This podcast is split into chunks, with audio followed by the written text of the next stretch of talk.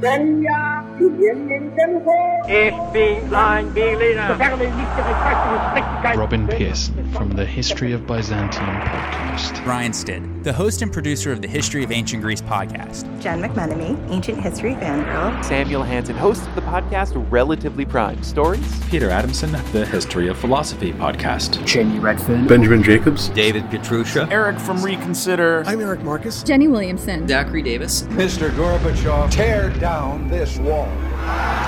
Intelligent Speech 2019 in New York City was a blast, and I am thrilled to announce that I will be back again for 2020. But due to the COVID 19 pandemic, it'll be online this year at intelligentspeechconference.com. Intelligent Speech is an online conference that brings together the best educational podcasts and their listeners, and it is taking place this year online only at intelligentspeechconference.com from 10 a.m. to 6 p.m. Eastern Time on June 27th, 2020. There will be approximately 40 of the best educational podcasters available that day, presenting a wide range of topics, as well as roundtable debates from several of us. And listeners will be able to fully participate online, including being involved in Q&As with all the presenters and more. A one-day pass for the conference is currently priced at $10 for early bird tickets. So for more details, go to intelligentspeechconference.com and see you there on June 27th. We shall never surrender. This will be an event that you don't want to miss, so I hope to virtually see you there at Intelligent Speech 2020.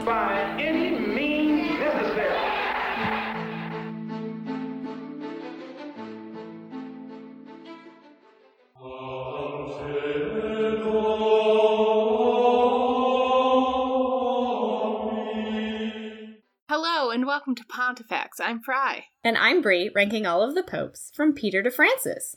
And today we are not rating the popes from Peter to Francis because we're talking about the Sixth Ecumenical Council of the Catholic Church, also known as the Third Council of Constantinople. Oh, good. Just what I wanted to learn about. and just to be clear, because we will be generally seeing this in sources both referred to as the Sixth Ecumenical Council and the Third Council of Constantinople. They're the same thing. Sixth and third of different things. So just keep that in mind.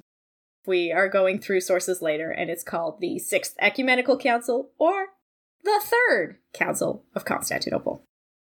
So, the entirety of this council centers on the ongoing debate about monothelitism and monoenergism, which we've been discussing for ages. But if you happen to be listening to this episode without the context that's been provided in our previous 10 episodes or so, we will do a very quick definition and summary of the events thus far, just so everybody's on the same page. So, monothelitism the word Fry never wants to hear again.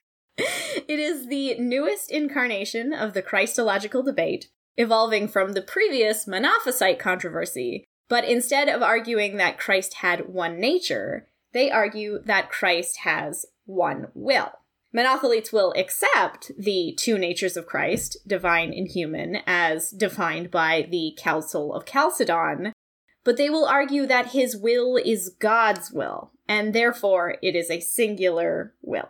This position was most prevalent and vehement in the East, just like Monophysitism has been, and the opposing view, with Christ having both a human and divine will, is called the diothelite position. And this is the view of the West and the Pope.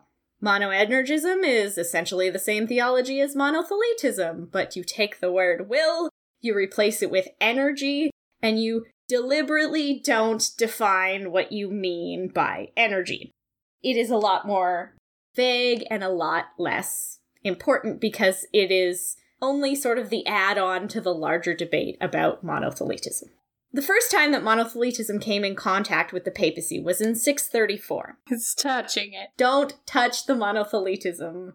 You will be infected by something. Monothelitism, clearly. Well, and that's what happened because it happened in 634 when Pope Honorius receives the letter from the Patriarch of Constantinople, Sergius. And the letter, which had the full backing of Emperor Heraclius, explained the argument for a monothelite theology, hoping that the Pope would agree to a singular divine will of Christ as opposed to two conflicting or opposing wills. Big key here conflicting or opposing is how it's presented to him. So, in his reply, Pope Honorius agreed with Sergius that Christ would not have opposing wills. So, indeed, perhaps it could be one will. And then Sergius took Honorius's agreement as confirmation of monothelitism as a whole, and that led to Sergius and the emperor issuing a decree called the Ekthesis, which compelled the whole of the Byzantine Empire and the whole of the church to confirm and adhere to monothelite Christianity. However, the new pope Severinus did not accept the one will, and he was not vague in his stance, like the letter from Sergius had been. So he denounces monothelitism and confirms the diathelite view of Christ having two wills, human and divine, and refused to adhere to the ekthesis.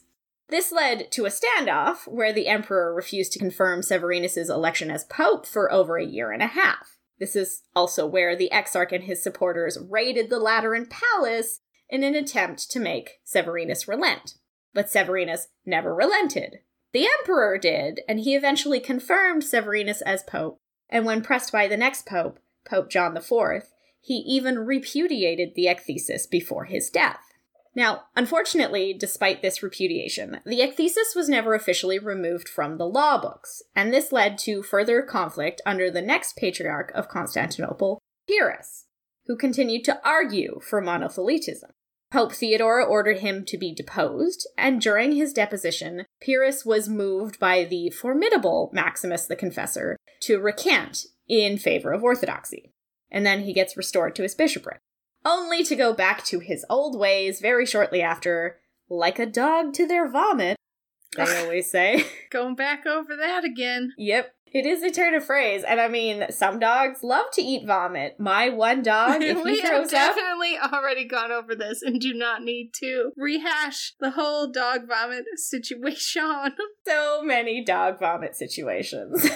Pyrrhus has also gone back to his old heresy, like a dog to his vomit, and this time he was deposed and excommunicated. And then his successor, Paul, was an Orthodox bishop but given that he practiced toleration of the monothelite elite in Constantinople, Pope Theodore refused to acknowledge his consecration and called upon the churches of Rome and the West to press Paul to stand up for orthodoxy. And they pushed him. And Paul was pushed right into monothelitism. He figured, you know, if my toleration is not good enough, then I will double down. And he convinces the new emperor, Constans II, to suspend the ekthesis in favor of a stronger legal decree called the Type of Constans, which forbade any further discussion on Christological debate, full stop. It's a gag order on the West, legally forbidding them from defending diathelite orthodoxy.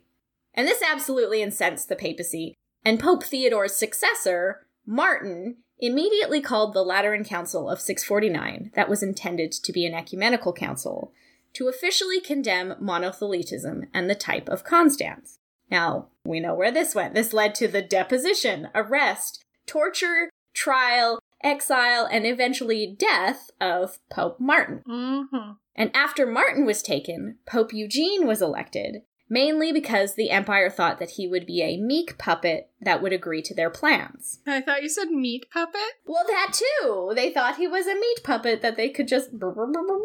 Hate it. This makes the next sentence even better because Eugene refused to be bribed or intimidated into accepting monothelitism, even when they threatened to roast him, the meat puppet. Yep. But then, after Eugene, there was a small period of lull, and the debate didn't rise again until 668, when Emperor Constans was assassinated and succeeded by his son Constantine IV, who, unlike his father, had zero love for monothelitism. In fact, the new emperor was dedicated to resolving the conflict in the churches, and once he was able to overcome the Muslim siege of Constantinople, he wrote to Pope Donus proposing a true ecumenical council be held to bring the matter to an end once and for all. The letter arrived after Pope Donus's death, but the new Pope Agatho seized the opportunity, and so the council was planned. And that was 46 years of tumultuous religious and imperial history slammed out in half a page. So, of course, if you want more details, There is an episode for every pope that we have just mentioned. And then some. And then so many more.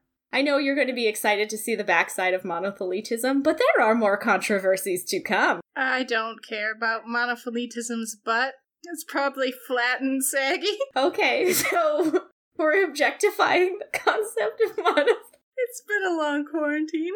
Okay, so that killed me. In order to prepare for this council, Pope Agatho ordered several pre councils to be held throughout Italy and the Western churches, like Milan and Gaul and England, so that the Western bishops could confirm the Diathelite stance on Christ's human and divine wills in the most accurate, articulate, and compelling way, and then they would send those canons on to Rome.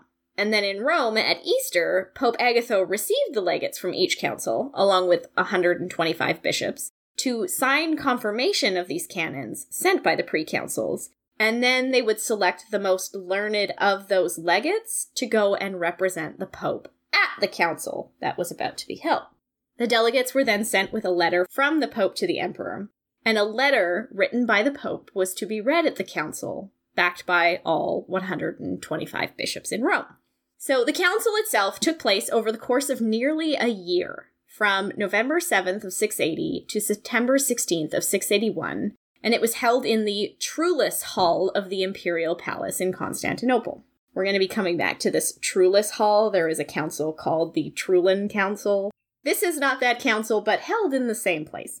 Besides the papal legates, major figures in attendance included the emperor, the Patriarch of Constantinople, George I, and the Bishop of Antioch, Macarius.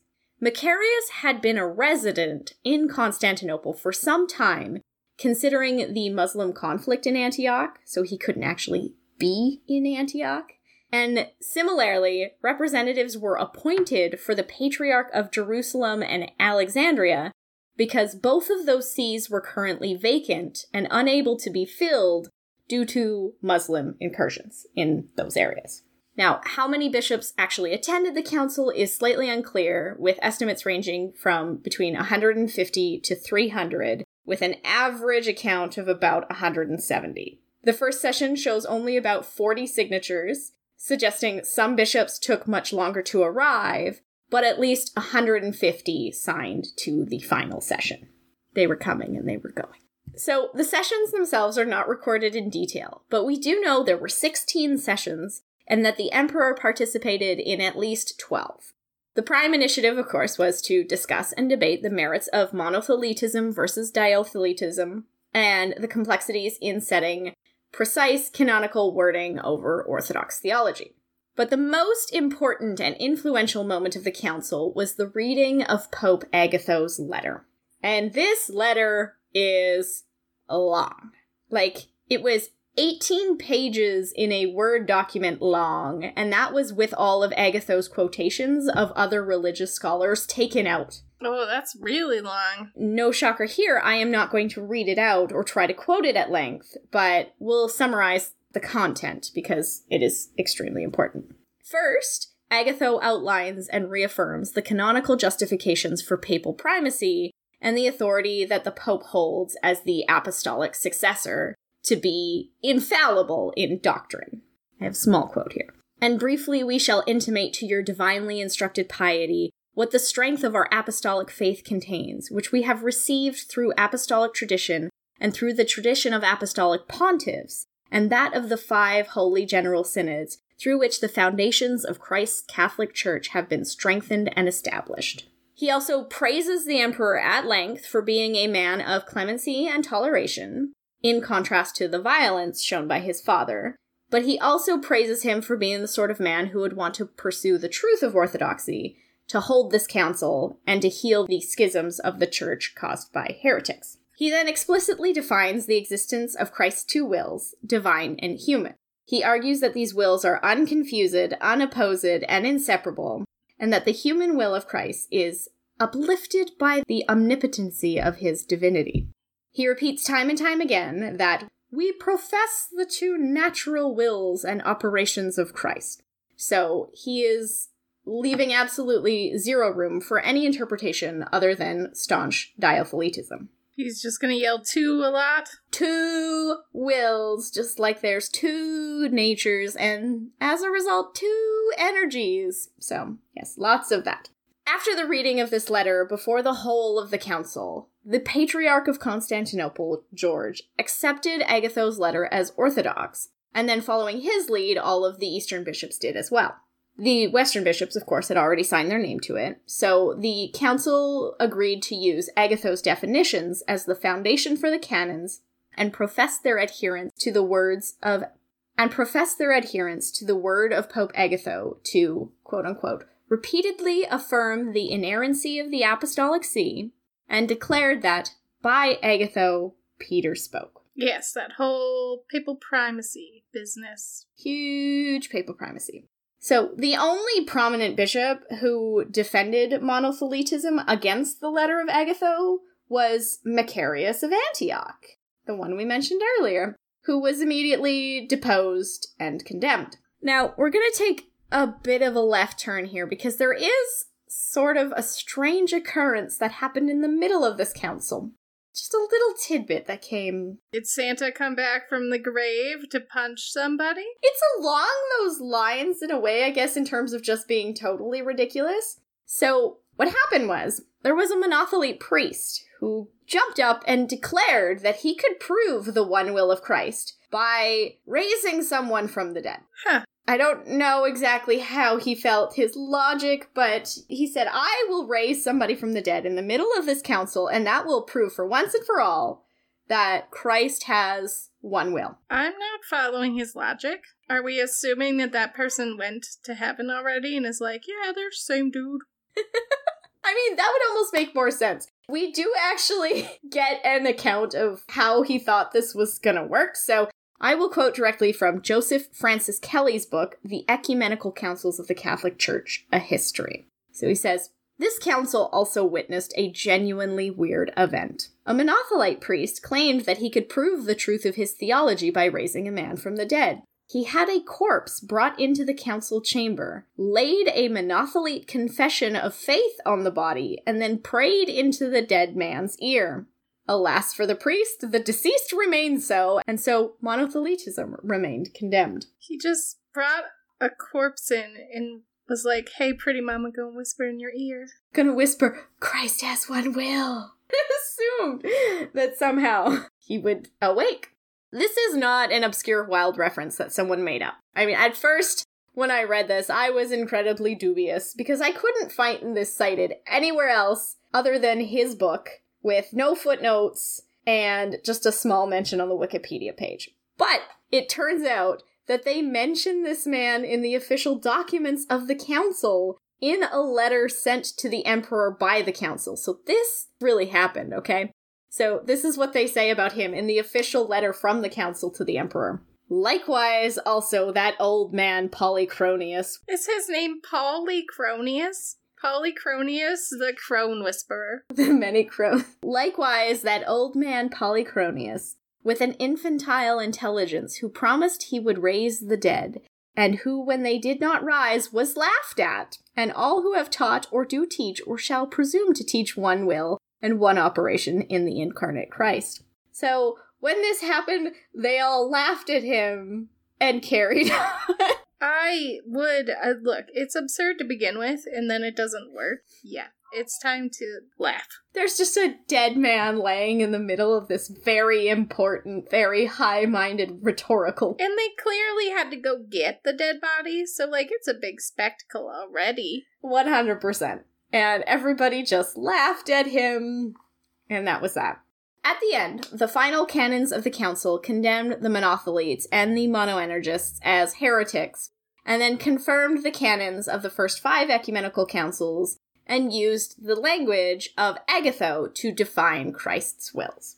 So it says, But one and the same only begotten Son of God, the Word our Lord Jesus Christ, according as the prophets of old have taught us, and as our Lord Jesus Christ himself has instructed us, and the creed of the Holy Fathers has delivered to us. Defining all this, we likewise declare that in him are two natural wills and two natural operations, indivisibly, incontrovertibly, inseparably, inconfusedly, according to the teaching of our holy fathers.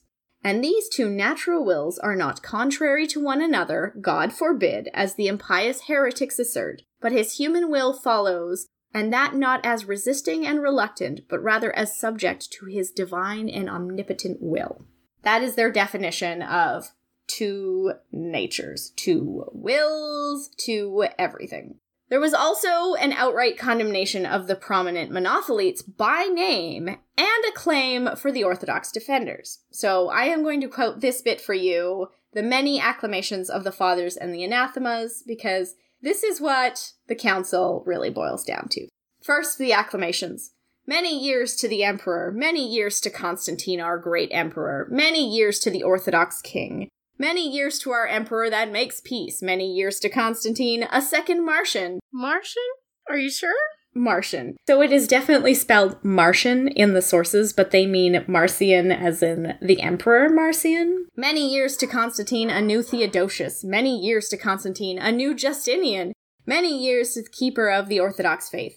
O Lord, preserve the foundation of the churches. O Lord, preserve the keeper of the faith. Many years to Agatho, Pope of Rome. Many years to George, Patriarch of Constantinople. Many years to Theophanus, Patriarch of Antioch. Many years to the Orthodox Council. Many years to the Orthodox Senate. And then we get into the condemnations. To Theodore of Pharan, the heretic anathema. Anathema. Oh, you, you do that every time I give you a name. Oh no, that's too many. Just that one time. Only one anathema from me. To Sergius the heretic, anathema. To Cyrus the heretic, anathema. To Honorius the heretic, anathema. To Pyrrhus the heretic, anathema. To Paul the heretic, anathema. To Peter the heretic, anathema. To Macaris the heretic, anathema. These are the besmirchers. These are the besmirchers. To Polychronus the heretic, who thought he could raise the dead, anathema. To Epergius of Perga the heretic, anathema. To all heretics, anathema. To all who side with heretics, anathema. May the faith of the Christians increase, and long years to the Orthodox and Ecumenical Council. That's quite a lot. These canons were sent to the emperor in a letter and to Rome for papal confirmation, but considering that Pope Agatho had died in January, the canons were received and confirmed by our next pope, Leo II. Overall, the lasting legacy of the council is a very positive one. The church schism between Constantinople and Rome is ended, putting the churches of the East and West back together in communion. And the canons defining Christ as having two energies and two wills, both divine and human, actively condemned and suppressed monothelitism and monoenergism, putting an official end to the controversy. The legacy for the papacy, though, is a little bit more complicated because, on one hand, we have one pope who is vindicated and one pope who is excommunicated.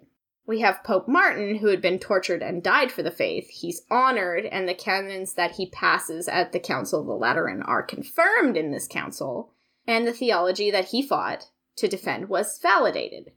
This is a marked moment of rectification for the church. But then we have Pope Honorius, who, because of his vague commentary of two wills as conflicting wills, getting anathematized. And he will go down in history because of this council as the heretic pope to Honorius the heretic anathema. Or as Leo II will put it in his confirmation of the canons, we anathematize the inventors of the new error, that is, Theodorus Sergius and also Honorius, who did not attempt to sanctify this apostolic church with the teaching of apostolic tradition, but by profane treachery permitted its purity to be polluted. So, this is an entirely different market moment in the church, with lasting legacies to challenge concepts like papal infallibility. Now, we're going to end quickly with a little interesting note that this council is actually honored with its own commemoration day. This council, like, has a feast day. It's February 23rd, the commemoration of the Holy Fathers, the Sixth Ecumenical Council. And this took me on a bit of a rabbit hole digression because I wanted to see if the other ecumenical councils had something similar.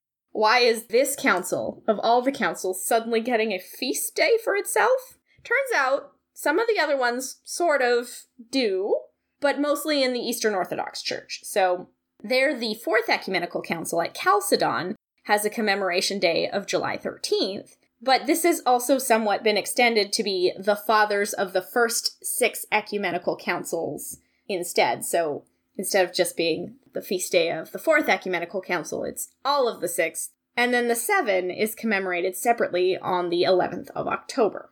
So this one stands right now on its own with a feast day of January 23rd. So that is the wild ride of the end of monothelitism, attempts to raise the dead and all. But now we can finally, maybe kind of sort of put it behind us. Until the next big thing, of course. Uh, It's coming. uh, It will not be long, and it will be a long one, Fry. Are you ready to take on the iconoclasm? no. No, I don't think you are. Oh, but we're going to. It's coming. But for now, that is the end of this episode, so we have some thank yous to make and some people to absolve of their temporal punishments. For that, we need to thank Malcolm Schurer, Cody Gillard, Tim Lutton, Stephen Trevick, and Tom Duncan Henry Dewar. Ego te absolvo. We also have some other thank yous to make, so we need to thank Vulgar History, Can't Make This Up History, Partial Historians, and Our Fake History, and Totalis Rankium, who have all recommended us on Twitter lately. Thank you, thank you so much. As always, we're trying to hit a new Twitter follower goal before our anniversary, and they are helping make that happen. We're doing so well. We are. It's I didn't think it was actually a possible thing when I actually put it up, but we're we're making progress. We also need to thank Jessica Enns who emailed us with some resources, which is awesome, and WJ Hayes for some sources as well. And I also need to thank Sam on Twitter. I have no further information for you, Sam, but he helped verify a source for me for an article I was writing about papal pets for Lyceum. So thank you, Sam. That's a lot of thank yous, but I mean, it's been a while since we've recorded. So thank you all. Everyone is so terribly loud in my home. We have so many loud, loud children and so many terribly wonderful people helping us make this show. And those terribly loud children are also, by the way, why we're doing bi weekly right now, because, you know, they gotta live. They gotta take up life energy. Oh, so many. So many life energies. It's okay. It's all right. We'll get through this. yeah, we will. And for now, we can say thank you and goodbye. Goodbye.